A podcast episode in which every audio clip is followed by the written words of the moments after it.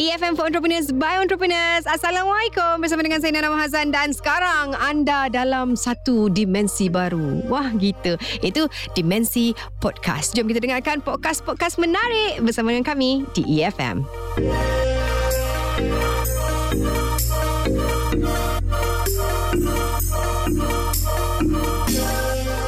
Zaman kini, ramai yang telah sedar dan juga uh, tahu akan kepentingan menjaga penampilan dan juga menjaga kecantikan diri, baik lelaki ataupun perempuan. Oleh itu, uh, peluang perniagaan untuk menjadi usahawan dalam bidang kecantikan ini ataupun facial and spa ini dan dan rambut menjadi perhatian untuk mereka-mereka yang melihat akan potensi perniagaan ini. Ha, dan antaranya ada berada dengan saya di dalam studio ini.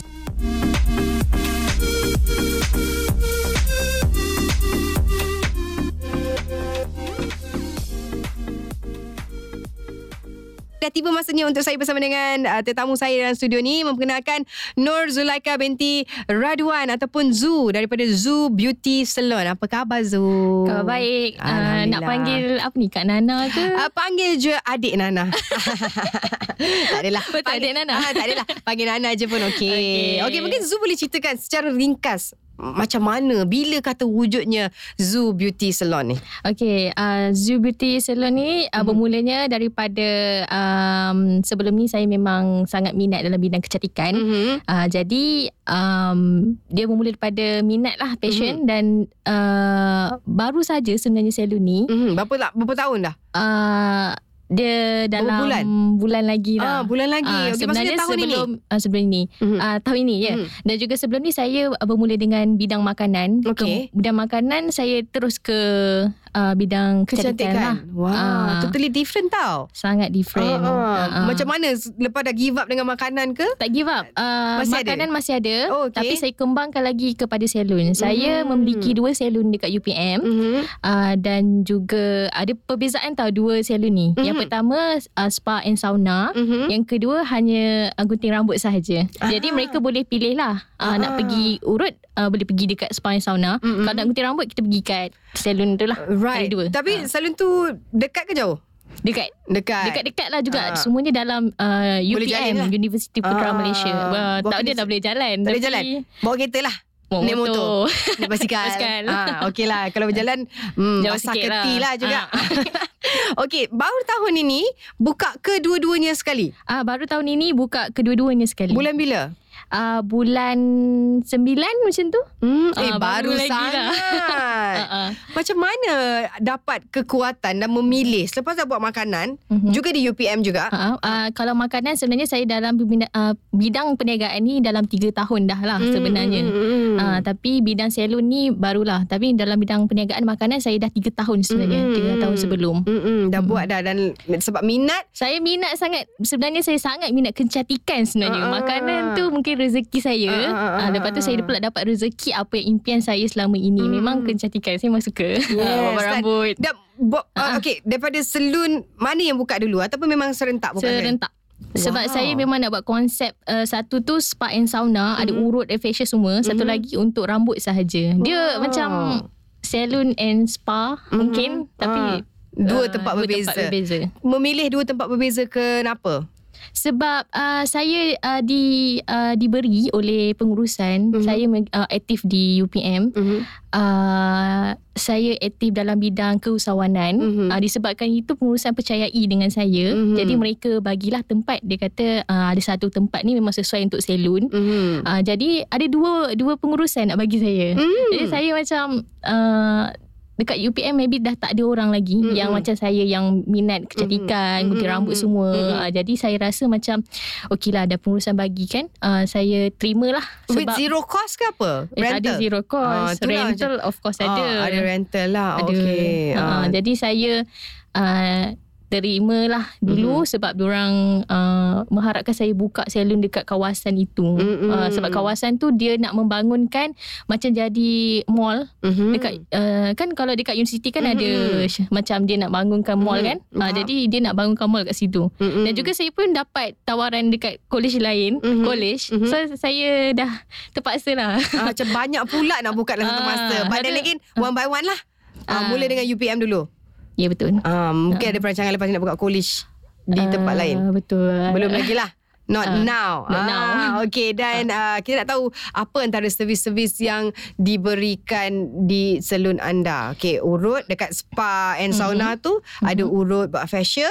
Saya ada uh, buat facial. Mm-hmm. Uh, facial tu ada pelbagai kategori lah. Mm-hmm. Uh, ada yang laser, ada mm-hmm. yang biasa. Wow. Uh, dan kemudian kalau potong rambut saya ada uh, ada perming, ada colour, perming, colour, rebonding, oh, yang wow. macam biasa kat salon lah. Ah, ah, ah, ah. Uh, dan juga urut, kami ada urut, kami ada servis makeup, mm-hmm. uh, kami ada colouring pun ada, mm-hmm. warna rambut, mm-hmm. um, sauna. Mm. Uh, banyak itulah, juga banyak. Sebenarnya. Uh. Okay, Zul, berapa modal yang dikeluarkan kalau nak buka uh, spa dan sauna tu? Satu, mesti kena ada barang-barangnya, ada laser, mm. ada mesin laser tu juga. Mm. Wah, berapa mm. dan telah dihabiskan? Okay, uh, secara sejujurnya, Uh, kami uh, disebabkan kami ingin mengurangkan kos, mm-hmm. jadi saya sebenarnya ada kawan yang pandai buat uh, kontraktor lah. Saya mm-hmm. ada kawan lah, mm-hmm. uh, dan juga masa permulaan kami dapat tempat salon tu, mm-hmm. kami bukan dapat tempat salon yang dah ada, uh, maksudnya dah ada kursi meja, kursi, cermin, meja, cermin. Ha. Uh, bahkan uh, apa partition-partition pun macam tak, tak ada, ada eh. ha. Memang kosong. Kosong. Okay. Ha, disebabkan itu uh, banyaklah kos yang uh, saya kena nilah kan. Mm-hmm. Uh, kena untuk renovation, renovation dan sebagainya. Uh, saya ada kawan lah, dia uh-huh. pandai, dia kontraktor, uh-huh. jadi saya dapat pengurangan lah. Uh-huh. Uh, disebabkan itu, so dalam bawah dalam untuk dua kedai lah eh. Uh-huh. Dua kedai dalam lapan ribu lah. Dalam hmm. untuk dua kedai lah. hmm. uh, So kurang sikit lah. Sebab hmm. kalau renovation tu saya tahu kontraktor lagi beribu-ribu saya kena bayar. hmm. uh, Jadi bukan sampai ratusan ribu kan. hmm. Tapi lapan ribu tu untuk kursi, meja, mesin uh, dan sebagainya. uh, uh, Betul. Tapi wow. untuk permulaan ni lapan ribu permulaan lah. hmm. Tapi sebenarnya ada banyak lagi yang saya tak cukup barang nak beli. hmm. Jadi masih lagi hmm, nak membangun. Dari masa ke semasa masa lah. Akan tambahan ha. lah lagi. Tapi buat masa sekarang apa yang basic memang ada. Memang ha, ada. Korang cukup boleh datang dah. lah. Ha, cukup. cukup. Okay, dan uh, berapa orang kaki tangan so far for now? Okay, so far uh, saya ada dua, per, uh, dua permanent dan mm-hmm. juga ada dalam lapan lapan part time. Mm-hmm. Uh, lapan part time tu semua student. Mm-hmm. Uh, saya memang ambil uh, pelajar U P M lah supaya mm. mereka dapat belajar usahawan. mm. Dan ada yang daripada pelajar tu dia orang memang minat kecantikan. mm. Jadi memang senang lah buat saya kalau mm. dia orang dah minat kecantikan, saya tak perlu lagi nak sesusah lah nak suruh mm. oh, buatlah betul-betul mm. minat tu dah ada. ha, Jadi dia senang ada. Untuk kita ajar juga. Senang. Jadi uh. yang tukang gunting rambut pun semua budak U P M juga? Uh, ada yang boleh, ada yang tak boleh. mm. uh, Dan ada juga uh, dua tu permanent tu saya terpaksa ambil orang luar sebab student ni uh, memang uh, tak ada masa kadang-kadang yeah. kelas kan. So mm. diorang boleh datang dan dua tiga jam je. mm. Habis tu jam yang lain tu uh, mm. siapa pula nak kerja. Siapa pula nak kerja. uh-uh. So uh. awak sendiri memang belajar ke Zul? Uh, saya memang Saya memang belajar. uh-uh. Dan juga saya pun sekali ni lah tukang gunting, mm. uh, yang basuh rambut. mm. Memang saya pun sekali lah. uh, Turun padang jugalah. Turun padang juga buat masa ini. uh, Dan uh, apa kan uh, strategi marketing Marketing yang dilakukan oleh Zul sendiri untuk memperkenalkan salon? Okay, uh, uh, seperti biasalah, uh, macam Facebook, uh, social media, social media, uh-huh. dan juga um, apa uh, poster, mm. uh, brosur, keliling U P M, keliling itulah. U P M. Uh-huh. Dan juga mungkin saya ada buat uh, diskaun, uh-huh. saya buat voucher. Uh-huh. Uh, hari tu ada buat untuk per, apa opening, uh-huh. opening punya kedai. Uh, promotion saya dia. Bagi promotion lah. Uh-huh. Uh, sampai fifty percent saya bagi. Wow. Uh, sampai satu bulan. Uh-huh. So sekarang dah seperti back to normal lah. Uh-huh. Dah macam biasa dah harga uh-huh. dia. Tapi so, macam mana sambutan uh-huh. mula-mula tu? Okay, sambutan mula okay. Alhamdulillah. Alhamdulillah sebab uh-huh. semua student dekat. Dia kata mm-hmm. macam eh dekat lah, saya tak perlu lagi nak pergi kat luar apa. mm. Kan uh, um, satu lagi dia suka sebab uh, murah. mm-hmm. Student kan nak murah. mm-hmm. uh, So dia orang kata daripada luar uh, habis minyak duit, uh, mm-hmm. baik dekat U P M. Right. uh. Itu antara salah satu uh, strategi marketing yang bagus juga ya, bagi promosi untuk mm-hmm. untuk orang kat sana supaya kenal dan tahu kat mana tempat itu. Betul. uh, Dan uh. setakat ini dah ada database customer-customer. Ah, dah ada. Ah, dah ada. Itu database tu penting juga tu. Kena simpan tu. Nanti ada dalam sehari ada promosi lain, blastkan kepada semua yang telah pun pergi uh, ke salon kita tu kan. Mungkin Zul boleh kongsikan jugalah anggaran pendapatan so far, bulanan lah. Berapa hmm. you punya target dan berapa so far? Okey, untuk permulaan memang kita dapat tahu kita terpaksa nak bayar balik modal mm. yang kita dah keluarkan. keluarkan. Uh, dan juga dalam uh, dalam boleh naik kepada lima ribu kepada mm-hmm. empat ribu sebulan. Mm-hmm. Uh, tapi buat masa ni. sekarang saya masih lagi nak cover lah. modal lah. Mm-hmm. Uh, memang sentiasa rule. Mm-hmm. Tapi uh, kena tahu juga sebab sebelum ni saya sebenarnya dah uh, pen, uh, pengalaman perniagaan saya dah tiga tahun lah sebenarnya. Mm-hmm. Itu permulaan. Jadi dengan makanan tu sebenarnya boleh bantu. Bantu. Ah, yelah sebab uh. kita baru nak mulakan, nak kenalkan. Yelah. To uh, get it running. Yang saya ada tu je lah. InsyaAllah lah sebab minat usahawan kan, mm-hmm. uh, apa sajalah boleh meniaga, kita meniaga lah. Of course kan. Dan sebenarnya kat mana, okay, kalau kata uh, Zue sebelum ni pun memang ada pengalaman dalam dalam bisnes, but mm-hmm. where did you get the the knowledge from? Okay, okay. Uh, kat mana tu sebenarnya? Betul. Okay, itulah uh, memang dekat U P M mm-hmm. sebenarnya ada satu tu organisasi yang membantu usahawan pelajar. Okay. Saya pun baru je combo hari tu, mm. bulan sepuluh. Uh-huh. Uh, jadi saya dah jadi alumni lah. Uh-huh. Uh, uh, dah membantu eh. Organisasi, satu organisasi yang membantu pelajar-pelajar yang berminat untuk menjadi usahawan mm-hmm. uh, sambil menjadi uh, sambil menjadi pelajar lah. Mm-hmm. Uh, jadi mereka, uh, nama dia adalah Uh, C E M, C E M mm-hmm. Center of Entrepreneurship mm-hmm. tapi bawah U P M lah. Mm-hmm. Memang sangat membantu. Jadi uh, dia menyediakan kelas-kelas mm-hmm. untuk uh, pelajar yang nak belajar tentang usahawan. Mm-hmm. Tapi dia bukannya dalam satu, dia bukan course. Course. Ah, bukan dia course. Dia adalah luar. Ah, ah, tapi okay. memang bawah U P M. Mm-hmm. Dan saya uh, pasti ada uh, U U lain pun, mm-hmm. universiti lain pun ada juga mm-hmm. satu organisasi macam tu. Selalunya uni, uh, universiti awam. Mm-hmm. Mm-hmm. Bagus juga sebenarnya kan. Dia uh, untuk orang yang berminat tapi ha. tak tahu. Yes, kita boleh ambil course uh, usahawan, dan course juga, business dan sebagainya dan juga, kan. Uh, semuanya percuma. Itu yang saya wow. suka. Ah, dan juga saya pun sangat Uh, bersyukur uh-huh. sebab uh, saya pun nak berterima kasih dekat U P M jugalah mm-hmm. sebab saya rasa uh, bermulanya daripada U P M lah saya dapat jadi usahawan mm-hmm. diberi peluang. Okay. Sebab sebelum ni memang saya ada minat mm-hmm. tapi saya tak ada peluang, mm-hmm. saya tak tahu nak buat apa. Bila mm-hmm. saya masuk U P M mm-hmm. uh, baru saya nampak mm-hmm. uh, saya diberi peluang sebab saya belajar. Uh-huh. Uh. Awak sebenarnya ambil course apa dekat U P M? Saya komunikasi corporate. Hmm, tak ada kena-kena. Tapi ada juga uh, ada juga komunikasi tu kena ada kena P R, yes. P R in business kena ada. Tapi tak adalah kata ambil course in business. Ah, InsyaAllah kan? Saya nak sambung, sambung. Ah, that is very good kan. Bila nak berhenti belajar tah? Nak nak, nak berniaga pun ya. Yeah. Saya belajar ah, saya punya perniagaan pun di U P M. So uh, saya uh, senang kat, Senang lah Senang nak handle kan. Still uh, under control. Okay, yes. Kalau Zue boleh kongsikan mengenai persaingan dekat U P M tu, memang tak ada Tak ada Tak ada tak ada salon langsung, uh, tak ada student. Maksudnya tak, tak ada salon. Tak ada salon. Okay. uh. Salon ada sebenarnya ada satu, uh-huh. tapi sebenarnya itu daripada orang luar, adalah bukan daripada pelajar U P M. Okay. Sebab dekat U P M ini mereka sebenarnya uh, menyokong uh, pelajar, bekas pelajar U P M sendirilah. Mm-hmm. Uh, jadi macam saya rasa saya salah satu yang orang kata special saya, saya mm-hmm. adalah produk U P M sendirilah. Mm-hmm. Jadi kenalah U P M, kenalah support U P M kot. Exactly. exactly. Okay. Uh, jadi ada satu saja, mm-hmm. tapi itu persaingan lah. Mm-hmm. Tapi di luar mm-hmm. ada di Pekan Serdang, mm-hmm. U P M dekat Serdang kan. Mm-hmm. Dekat Pekan Serdang tu banyak salon sebenarnya. Mm-hmm. Yang uh, selalu, yang banyak daripada golongan Cina lah. Mm-hmm. Uh, jadi saya punya persaingan boleh dijadi macam tu lah mm-hmm. dengan luar. Mm-hmm. Tapi ada student yang datang dia kata uh, dapat murah kat sini, lepas tu senang dekat. Mm-mm, mm-mm. Dia tempat kediaman college tu, dia mm. turun je bawah.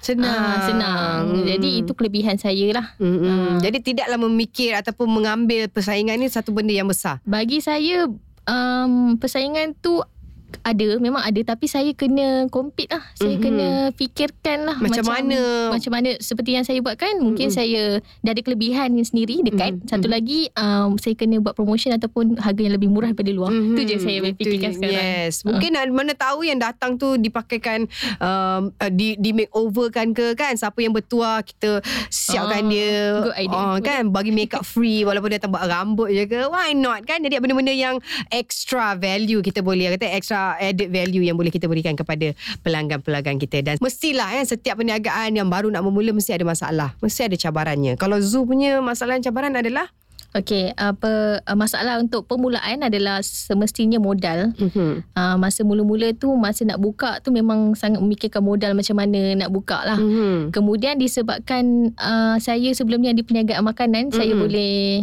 Uh, top up sikit lah, top up sikit lah.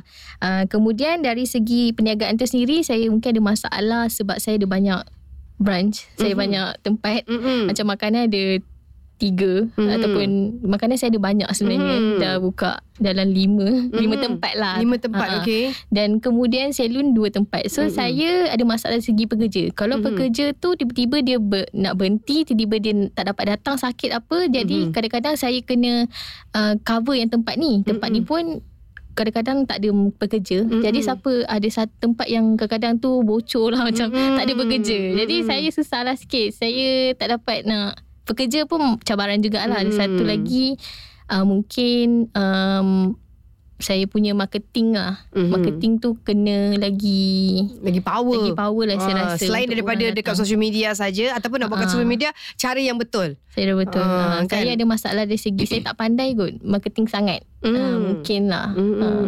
Okey, okey, okey. Baik, baik, baik. uh, Kalau diberi peluang lah untuk Zue uh, Untuk Zue Beauty Saloon ni, apa agaknya bentuk bantuan yang diperlukan? Bentuk bantuan yang diperlukan mm-hmm. daripada uh, daripada apa eh? Nah, tak kisahlah apa agaknya yang rasa macam, oh my uh. god, I need help in this in this uh, uh. bahagian. Okey. Uh.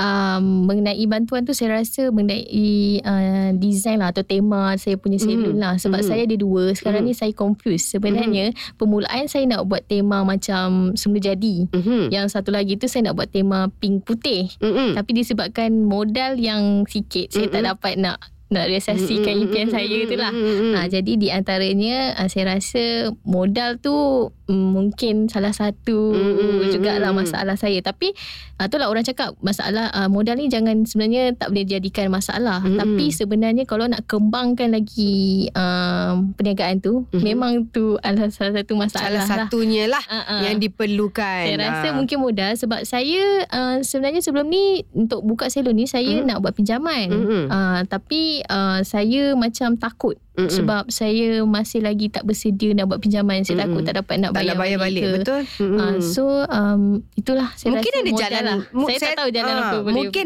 mungkin ada jalan lain. Selepas mungkin kalau besok kita dapat bersama dengan mungkin usahawan yang telah lama berkecimpung dalam bidang ni, okay. Sebenarnya kebanyakan kan Zue, uh, orang-orang yang berjaya kan, yang ada beberapa cawangan, dia kata uh-huh. kalau katalah jadi usahawan, apa benda penting yang perlu ada? Duit ataupun modal tu adalah benda yang kat belakang-belakang sekali tau sebenarnya. Uh-huh. Can you imagine?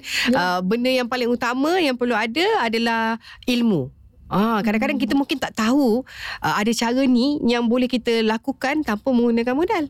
Ah, okey, sebenarnya penting mungkin juga sebenarnya. Uh, betul Mm-mm. tu. Uh, mm. Saya rasa dari segi ilmu pun betul juga. Mm-mm. Saya rasa saya perlu ilmu dalam bidang uh, financial. Mm-hmm. Uh, kalau ada siapa yang mm-hmm. apa? Yang usahawan lah. Yang ha, ha. dah lama mungkin tu, pakar-pakar, pakar-pakar ha, tu dalam bidang ha, ha. financial, saya memang nak sangat tips. Mm-hmm. Saya sangat nak berjumpa sebab saya mm. masa saya belajar di U P M, saya tak berpeluang mm. nak jumpa untuk financial mm. secara lebih dekat lah. Yes, yes. Uh, untuk... Saya rasa itulah uh, tips mengenai mm. financial mm. untuk perniagaan. Right. So kita ada ni tips mengenai financial, mungkin uh, cara macam mana untuk tidak menggunakan modal, mungkin ada cara lain, dan juga dari segi marketing. Ah, kan, yes. Marketing ha. macam mana untuk kita kembangkan, untuk kita kenalkan salon kita ini. Ah, itu antara uh, bentuk uh, bantuan yang mungkin uh, kita boleh bantu kepada Zue Beauty Saloon ni. Dan harapan untuk Zue sendiri macam mana untuk bisnes ni? Hmm, harapan saya, uh, saya mengharapkan uh, perniagaan ni maju. Hmm, of course, of course. Ha. Maju, dan juga saya punya harapan harap Uh, salon ni akan berkembang kat luar lah. Sebab mm-hmm. sampai bila saya nak dekat dalam U P M, mm-hmm. uh, saya harapkan saya akan berkembang ke luar, mm-hmm. maksudnya seluar U P M. Dan mm-hmm. juga saya sebenarnya mengharapkan nak uh, buat satu Uh, produk mm-hmm. untuk kecantikan. Sebab ah. saya ni nak sangat kecantikan. Mm-hmm. Jadi saya rasa inilah salah satu batu loncatan belang mm-hmm. untuk saya mendalami dalam bidang kecantikan. Mm-hmm. Sebab sebelum saya buat perniagaan lain, saya daripada dulu lagi saya memang sebenarnya saya suka benda ni. Mm-hmm. Tapi saya tak berpeluang. Mm-hmm. So sekarang ni saya rasa saya dapat Uh, peluang dan juga mm-hmm. mungkin boleh mencapai impian saya. Saya nak berkembangkan ada, lagi oh, dalam ada bidang pula, dalam kan? bidang uh-huh. kecantikan mm-hmm. uh, tapi dalam bidang kecantikan lah sebab yeah. saya sangat suka dari right. kecil lagi kan. uh-huh. Jadi insyaAllah kita doakan, dan mm. siapalah mungkin yang dengar-dengar ni mungkin uh, nak mencuba nak pergi ke salon Zue, kat mana sebenarnya uh, diorang boleh dapatkan more informasi uh-huh. ataupun social media untuk Zue Beauty Saloon ni? Okay, uh, lokasinya di U P M. Mm. Pertama mm. di College Tun Doktor Ismail. Mm. Dan kedua lagi di Kompleks Akademi uh, Kompleks Akademi U P M, mm-hmm. uh, boleh pilih, uh, boleh call juga, mm-hmm. boleh bagi nombor. Boleh. Eh, di kosong satu satu satu satu satu enam enam satu sembilan tiga. Wow, panjang nombornya. Uh-huh. uh, dan apa tu? Sosial medianya? Sosial media uh, di, tengok di Facebook. Uh, Zue Beauty Saloon. Mm-hmm. Saloon English lah. S A L O O N. L O O N. Saloon. Boleh okay. tengok kat situ. Boleh tengok kat situ. Facebook, Instagram semua ada? Uh, Ke ada. Facebook saja. Uh, I G. I G, I G uh, Instagram. Uh. Okey. Jadi boleh tengok kat situ dan tengoklah antara uh, apa agaknya yang di, ditawarkan mm-hmm. di kedua-dua salon tersebut. Thank you so much Zue. InsyaAllah kita boleh uh, kita E F M boleh dapatkan uh, mereka-mereka yang pakai yang mungkin boleh berkongsi pandangan, nasihat yang mungkin boleh diguna pakai oleh Zue mm-hmm. untuk uh, me- mengembangkan lagi bisnes insyaAllah. InsyaAllah. Thank you so much.